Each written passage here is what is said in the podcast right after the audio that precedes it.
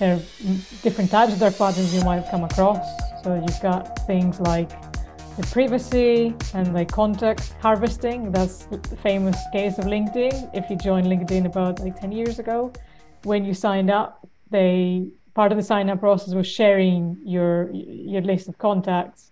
And they never told you this directly. They said, "Oh, do you tell you know do you invite other people for networking on LinkedIn?" And what they did was message them from your email account and spam them, every single person on your contact list, every person you've ever messaged from your email address.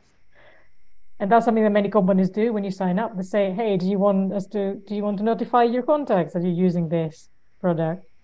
Um, and then you have something that's known guilt shaming or uh, confirm shaming that you might have experienced when you you you have to make a choice. You're about you know you try to unsubscribe, and you you have to say you have to agree with something that's about you. So, for example, says, "Do you want to continue subscribing to this newsletter?" So, yeah, I want to learn about interesting offers. No, I want to pay like full price.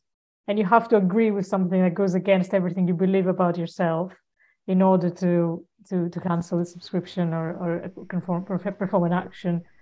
Um, and then you've got things like false urgency, where you use the scarcity bias. That's something that we humans when we when we feel like we don't have enough time and there's no enough of a of something, we tend to value it more. So if you tell this somebody, is Maria's Uber situation where she's ordering an Uber and she's like agreeing to her soul being taken so, to, yeah, to so, get that Uber.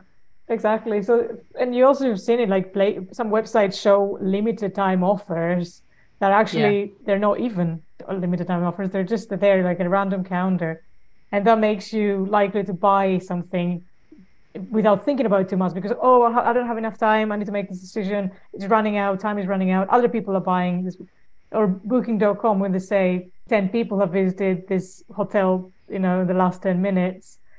And that's another thing like on this uh, kind of false urgency.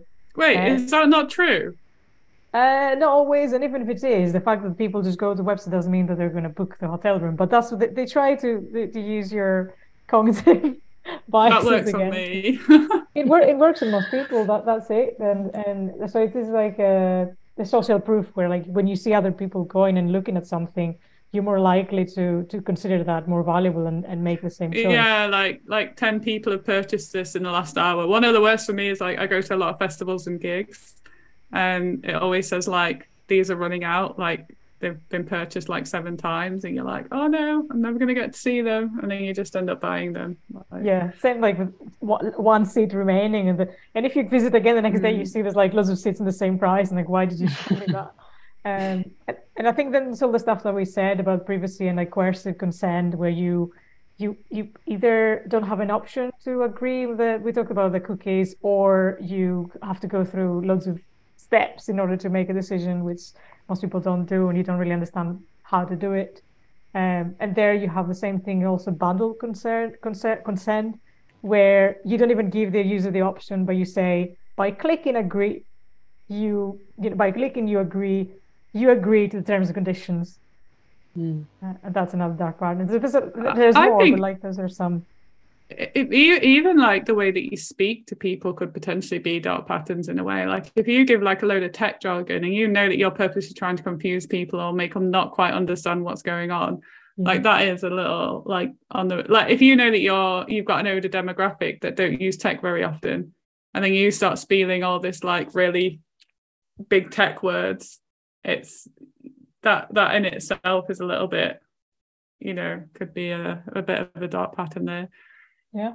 I, I think, think the the takeaway is though is that like if you could do anything, like follow Kiss, which is keep it simple, stupid. Yeah. I love that.